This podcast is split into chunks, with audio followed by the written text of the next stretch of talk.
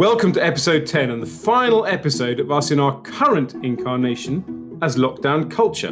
I'm Ed Vasey, none other than the culture editor of Country and Townhouse magazine.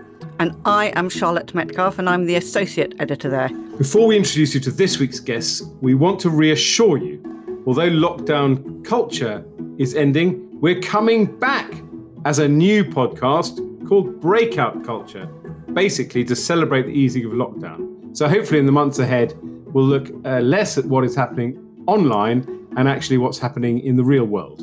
And we really do want to thank all our listeners for your support and for giving us so much excellent feedback over the last ten weeks. Ed and I have loved doing it, so as long as you're listening, we'll go on being here every Monday as Breakout Culture. Go to our website, country and townhouse dot co dot uk, and you'll find us. And you might also be really interested in listening to Country and Townhouse's other podcast, House Guest, with the wonderful Carol Annette, chatting to the top designers in their field, from Nina Campbell and Kit Kemp to Martin Kemp and Kelly Hoppen. She has a big devoted hop following already, seventy-seven fabulous episodes you can dip in and out of. But for any of you interested in design and interiors, it's a must. So our first guest is Matthew Burrows, who could be single-handedly responsible for saving the income of hundreds of artists during lockdown. Yes, and wonderfully, we know Matthew through this podcast because it was his wife, Liz Gilmore, who runs Hastings Contemporary, who alerted us to what he's doing. So Matthew is the founder of the Artist Support Pledge, and he's here to tell us all about it. Hello, Matthew. Hello, Charlotte. So, Matthew, tell us everything. Start from the beginning. Um, well, it started on the sixteenth of March when I was receiving messages from friends and colleagues saying that exhibitions had closed or were closing and work was coming to an end.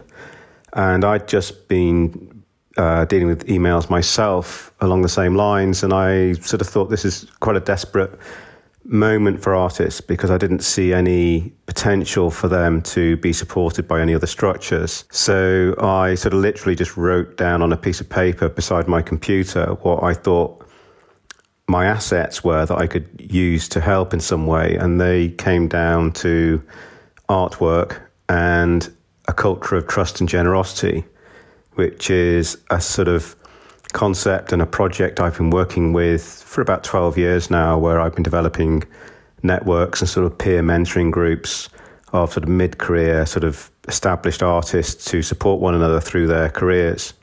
So I use this network and then came up with the formula, which is that no work could be on there for more than two hundred pounds, can be less, but no more than two hundred pounds. And when you reach one thousand pounds worth of sales, you pledge to buy another artist's work for up to two hundred pounds. So that was the sort of the simple sort of formula. And then I came up with this sort of culture of generosity, which has been the the means by which I sort of maintained its re- integrity. I think what's really interesting, Matt, you were saying that lots of people have been earning thousands that they've never earned before. So are there lots of people who've suddenly got loads and loads and loads more art because they've every time they reach a thousand, they've got to spend two hundred on someone else's painting? Anecdotally, talking to people who are doing very well on it, they are obviously purchasing an awful lot of work, um, which is great in that obviously that's supporting their colleagues and friends, but also it means they're building quite a collection. I think in the long term, I'm looking at models of using that to then create sort of funding mechanisms so that, you know, if you're an artist who's doing very well, there is there's a point where you not want to buy more work because you don't have anywhere to put it.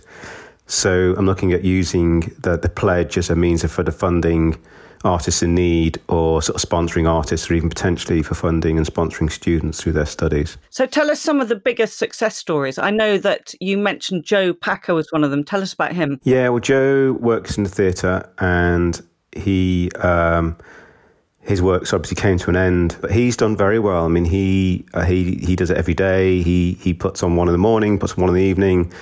They sell within a second of going on. And there are many people like him. You know, some people, I know a number of people have waiting lists of sixty to seventy people. But this is amazing. What what, what is it that's kind of allowed these artists to take off suddenly that previous previous attempts to sell, to put it crudely, haven't worked? I, I think it's just, it's about the price bracket. Everyone's selling at the same price from, or, or roughly the same price, from complete unknowns to established artists. So there's no hierarchy financially. It's simply, do you like it? Do you not? To to find an artist, it's through Instagram or it's a, a dedicated website? Yeah, it's through Instagram. So all you do is you just search hashtag Artist Support Pledge, and that will take you to the hashtag. And on there, there are two hundred seventy thousand plus um, posts. And then all you do is you just message the artist.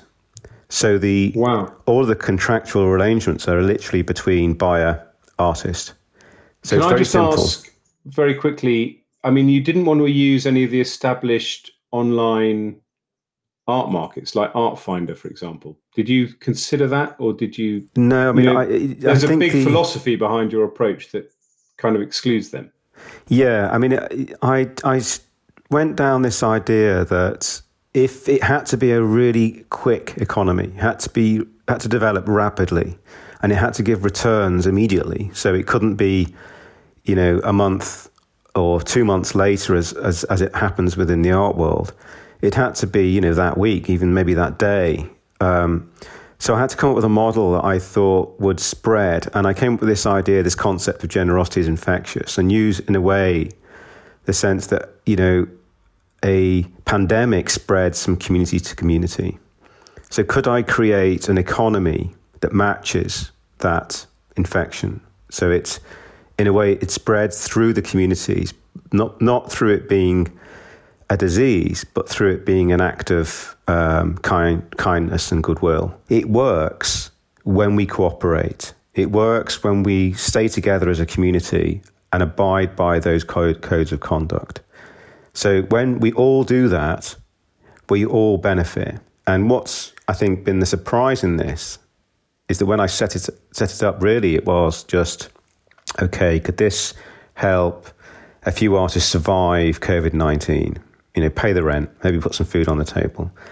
It became, I became aware very quickly, I mean, literally within the first two days, that it was doing a lot more than that, and that people were actually not only making a living out of it, but they were making a living substantially better than they were before. Matthew, just going back to um, some of the artists for a minute, because I know our listeners would love to know what you can actually buy on there. One of the interesting things you said to me was that a lot of very established artists whose work can usually be found in galleries, they're actually loving this because a gallery is never going to take on a two hundred pound piece of work because it's not just worth their while. So it took a bit of time, I think, to convince more established artists to do it, because obviously they, I think, initially thought, oh, this is for sort of, you know, emerging artists or or perhaps students or amateurs.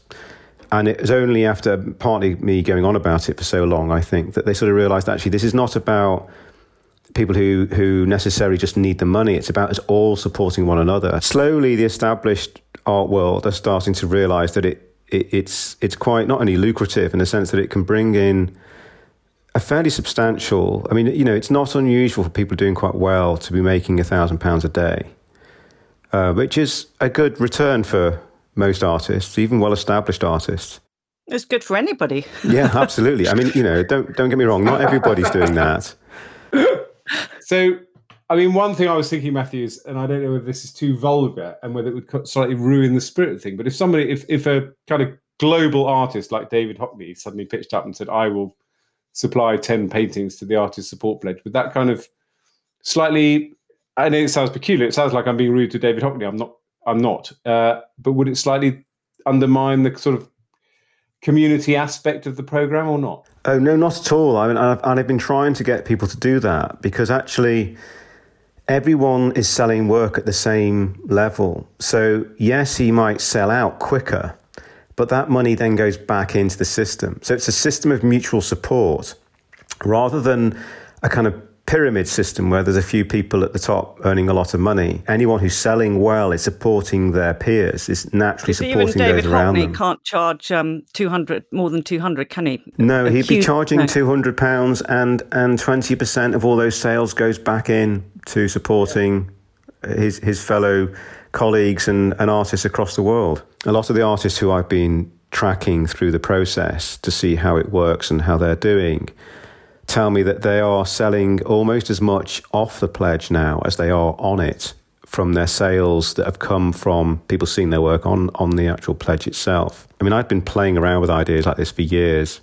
I think the context of the pandemic just gave that moment, that brief moment where people let their guards down, thought, okay, how, what am I going to do? And there was enough people who had that question in their head. And then I just happened to give a an answer that worked at the right moment. Well, I think it's a fantastically positive story to come out of lockdown with. I think it's brilliant. Thanks so much for sharing all that with us. And I hope that we um, give it a little boost. Not that I think it needs it, but it's fantastic. So that was an exceptionally heartwarming and uplifting account of how lockdown has changed many artists' lives for the better. But now we want to turn to a sadder story about one of lockdown's many tragic casualties. We haven't talked about restaurants in this podcast yet, but there is one London restaurant that has stood head and shoulders above its competitors for thirty-eight years. Yes, of course, I'm talking about Le Caprice, tucked away behind the Ritz on Piccadilly, and it's epitomised the very model of urban elegance and become a social institution with a devoted international clientele. It needs no introduction at all to anyone who's been there, and both Charlotte and I are avid fans. So when we heard that the Caprice was clo- to close its doors on its current site, we both went into mourning. Absolutely. And like you, Ed, ever since my brother Justin went there just about the day it opened, my family has celebrated so many milestones there, from birthdays, even to my mother's memorial dinner. I actually cannot believe I'll never go there again. Now, as all its regulars know only too well, much of Le Caprice's success was dependent on its unsurpassed service, lively atmosphere, and that was because the restaurant was under the expert guidance of its famed director and the best maitre d' on the entire planet, Jesus Adorno, and he's with us here today. Hello, Jesus. Hello, Charlotte. Hello, Ed. Hello. I never thought I would do a podcast with Jesus. This is a this is a, a brilliant moment in my it's life. A great I mean, name. I think that being a maitre d' at a restaurant is the most important job, because I always used to joke when I was a minister in the government that if uh, we had had someone like you on the door of Downing Street, a lot more things would have got done. I remember when the um, team who were going to film Star Wars in the U K came to Downing Street, and they were made to wait in their van outside for half an wow. hour. I've always said that if I was, if I ever became Prime Minister, the first person I would uh, look to appoint is the person who greeted people as they arrived at Downing Street. Now, Jesus, there's a lot more to being a maitre d' than that, but tell us. I mean, I don't even know where to start. Well, I can tell you that uh, one of the, uh, my first love, of course, uh, apart from my my wife and my, my beautiful daughters, is Le Caprice. You know, I've been devoted uh, to Le Caprice since uh, September the first, eighty-one, with uh, Chris Corbin and Jeremy King and Joseph, when they opened the restaurant, uh, you know, which was uh, a breakthrough in London, especially, and throughout England, of course, being the first restaurant that uh, was different in every way, shape and form. What was it that made it so different, do you think? First of all, I think it was its look. You know, it was the first time ever, uh, you know, in the history of, uh, of uh, hospitality uh, that uh, that a restaurant had come up with that uh, black and white uh, look, uh, very much nineteen twenties New York, long American bar, and of course, David Bailey's photographs uh, from from the uh, sixties and seventies of very well-known actors and and names in the art industry. So it captivated everyone. And, you know, the very wise and clever thing from Chris and Jeremy at the time was that uh, we were the first restaurant that opened until midnight. That's really interesting. I didn't know you were the first person to, the first restaurant to be open until midnight. Mm. Indeed, indeed, indeed. And uh, I can actually tell you what happened once, because I used to work at a restaurant before Le Caprice called Inigo Jones, opposite the Garrick Club, which I'm sure Ed was already a, a, a member. Uh, that restaurant was very well known in the seventies and early eighties. Um, the kitchen would close at eleven o'clock. At that time, uh, Margaret Thatcher was the Prime Minister, and she went to a show which had finished after eleven o'clock. The security came over to, to, to the to the desk and asked the manager, you know, the Prime Minister wants to come and have dinner here. The chef said, no, we are closed. You know, and they gave me the first insight, insights of how, well, powerful, naturally, the, the, the chef are and were. And also, you know, that there was no lack of, there was lack of service. So when Chris and Jeremy opened Le Caprice, wow, I was in heaven. We were the the mecca of everyone coming from the theatre, actors, politicians. It was just wonderful, and I loved it. But Jesus, how on earth do you remember everybody? And you do. You remember everybody who walks through that door. What's your secret? I think I just I love what I do. Now, G- Jesus, if I asked you who your favourite child was, you would, of course, tell me that you love them all equally. So I wouldn't ask you who your favourite customer was, because you would say you love them all equally. But who were the who were the most uh, caprice? Who, who used the caprice the most? Who were the big? The sort well, of regulars. We, we we we have we were were quite quite well known for for for the the art dealers.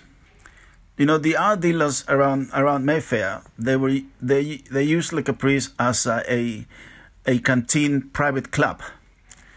You know, and uh, I was very very proud of that. Princess Diana was a wonderful person. She was ever so kind. I know that everyone says so, but it's true. She was ever so so, so kind.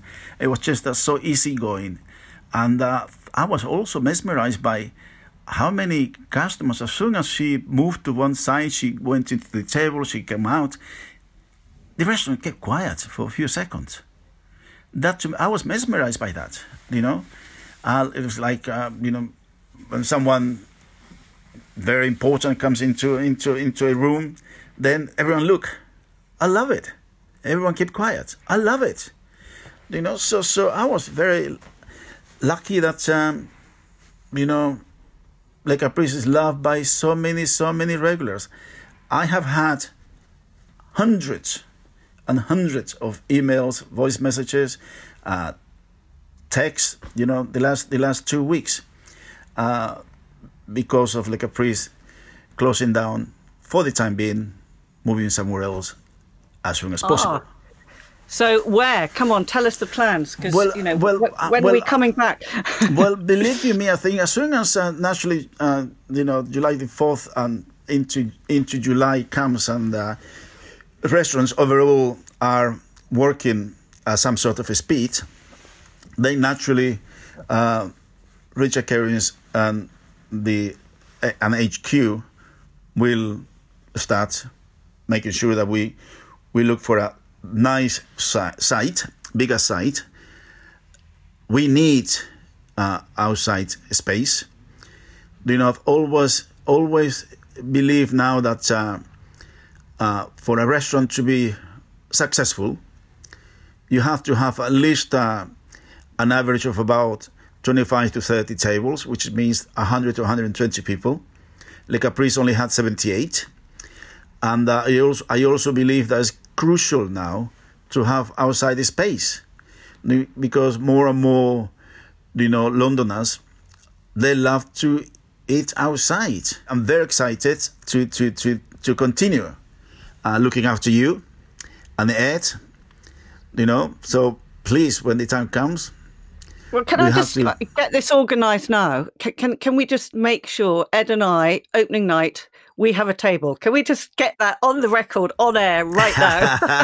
Can I just, Jesus? Can, I want to I want to know the tricks of the trade, because as a maitre d', you have a, a a major challenge, a sort of law of physics challenge, which is obviously you've got seventy-eight covers. It's one fifteen at lunchtime, and every table is full. And in walks Charlotte Fruity Metcalf, uh, one of your f- regulars, part of the furniture of the Caprice.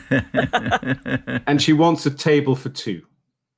And uh, you can't do it. Every table I, is full. What what I, does I, the brilliant maitre d' do, do in I, these I circumstances? Cannot, you're quite right. I cannot do it right away. You know, but I can do it.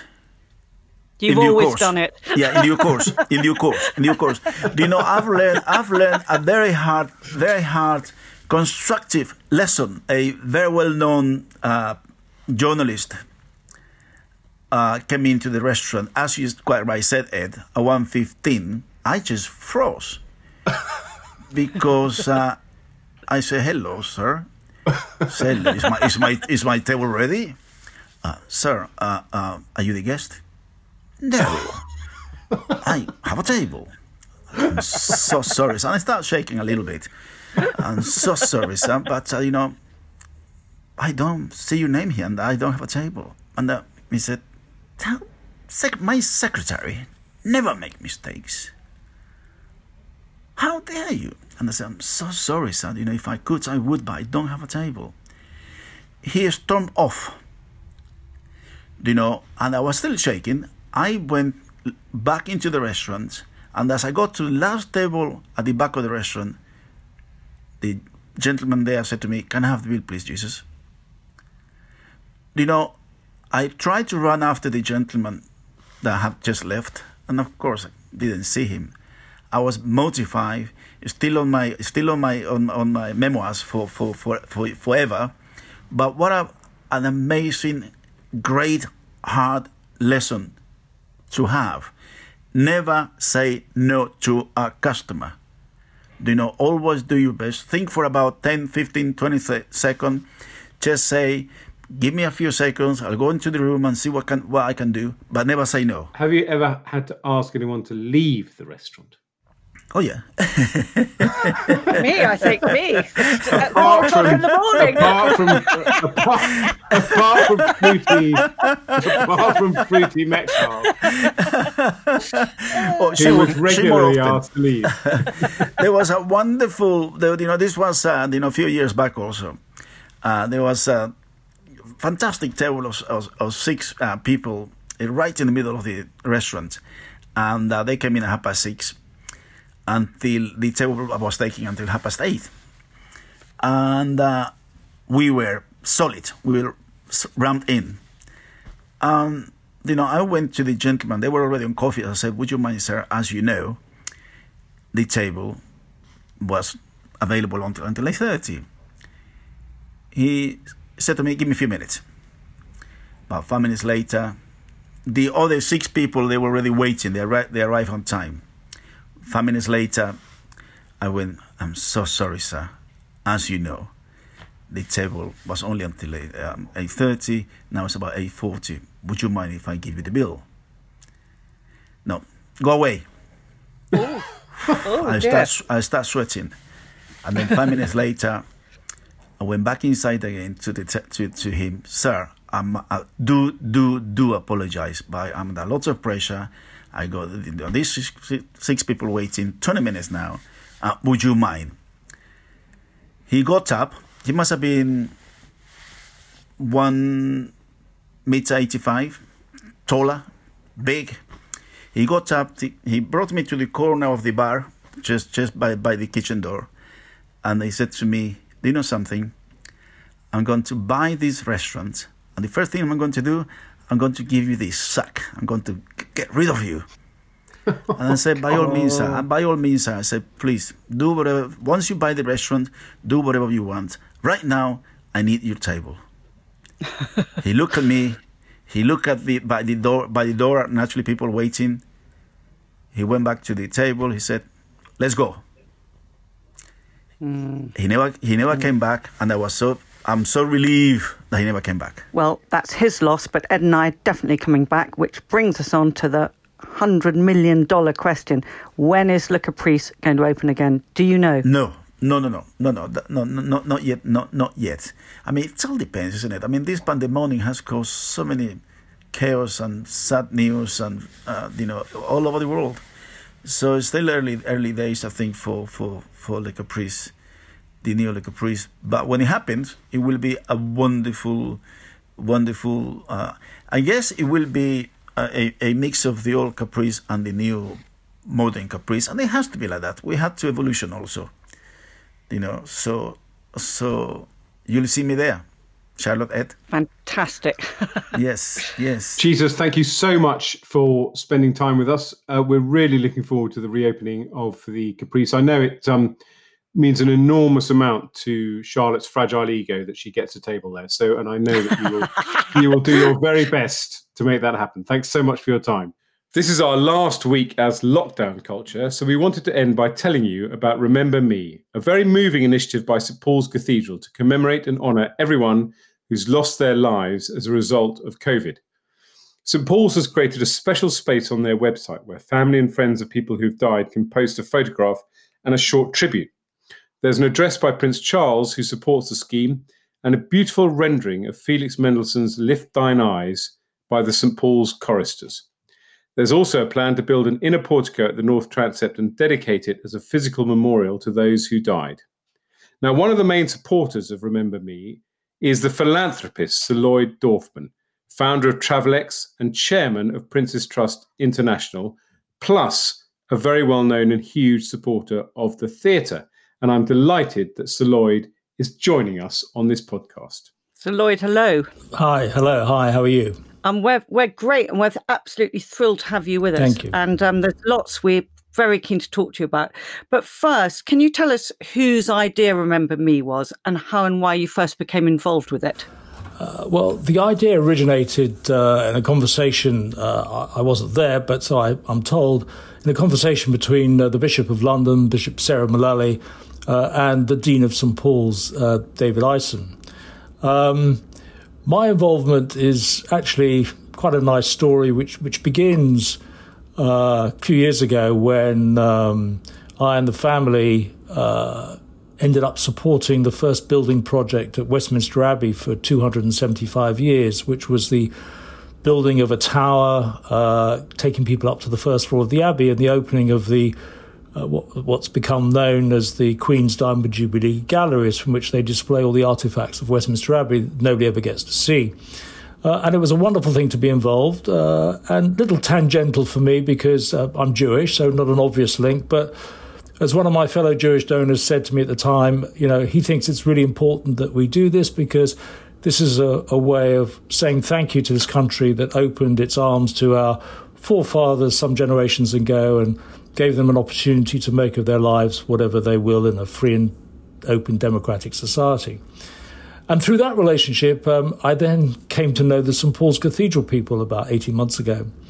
Uh, and I was fatefully in um, in a Zoom meeting, uh, as we've all come to know, uh, around the beginning of April. Uh, and I'd been asked to join the development committee, and there was three of us. I was talking to the um, head of development, Nikki Wynne, at the cathedral. And uh, she said she'd just been landed this project, which had resulted from this conversation between uh, the Bishop of London and, and the Dean. And this was, you know, with all this... all these deaths going on and, and very restricted funerals and people not having an opportunity to say goodbye to their loved ones. You know, it was a very fraught and, and upsetting time for many, many and growing number of families around the country. Um, and there was this idea to create a, an online book of remembrance. Saint Paul's historically uh, has had this role for the nation to be the sort of nation's remembrancer for, for great events and also great tragedies. Um, and she'd been given this this task, and she said the only problem is that she didn't have any money. You know, I was sort of, I suppose I was, you know, in the right place at the right time. And I said, look, this is an amazing, amazing initiative, and you've absolutely got to do this. And you've got to get it done quickly because, uh, you know, all this is going on around us, and it's going to get worse. Um, I said, look, don't worry about the cost. I'll sponsor it, underwrite it. I'll make sure one way or another it won't cost Saint Paul's Cathedral any money at all. I should say, by the way, that the idea of this this online book of remembrance was it should be for people of all faiths and none. So it was for everybody. It, just, it wasn't just a Christian initiative. And so far we've got uh, just approaching five thousand submissions. Um, as we all know, there's over forty thousand deaths so far. Uh, so we've got a way to go, and the important thing is to get the message out there and encourage families to do it. Um, and from my point of view, it was a sort of really special, lovely and very worthwhile thing to have helped made happen. I absolutely agree. And um, I really hope we can help you bring in more of those tributes, because I was looking at some of them this morning and they're incredibly moving. And I think for us all to be able to put faces and names to the anonymous death figures, you know, that are reported on that sort of slightly grim daily basis, um, I think it's a wonderful thing. And I'm all, we were also, Ed and I were talking about this earlier, I think we were also really struck by the fact this seems to be the only place where there is any kind of collective tribute to the people who've died. So I was very interested to ask you, um, you know, especially as COVID nineteen deaths start to decline a bit, you know, and we're all getting focused on moving on, why you think it's so important for us as a society not to forget. For all those grieving families that are mourning, you know, this is not going to this is not going to bring back their loved ones, you know, but it'll provide some solace. And And through this very special historical significance that Saint Paul's Cathedral has for the nation, hopefully to provide some, you know, to to give their lost loved ones, you know, a part in the history of this country through this terrible period. As you mentioned uh, uh, earlier, you know, the, the idea is there will be a physical memorial uh, in the cathedral uh, in due course, and we're starting to think about that as well, so that these people who may not have had the normal sort of funeral and may not have had a chance to say goodbye, you know, that they won't just remain statistics and that they will actually end up with a very special place uh, in the history of this country. What a moving and apt place to end our final episode of Lockdown Culture.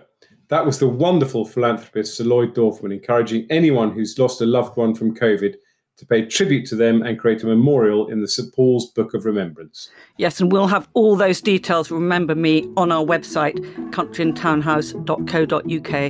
And thank you to Sir Lloyd, because I agree with Ed, that was a really proper and fitting way to round off our first ten podcasts and commemorate all those who've died from COVID during lockdown and before.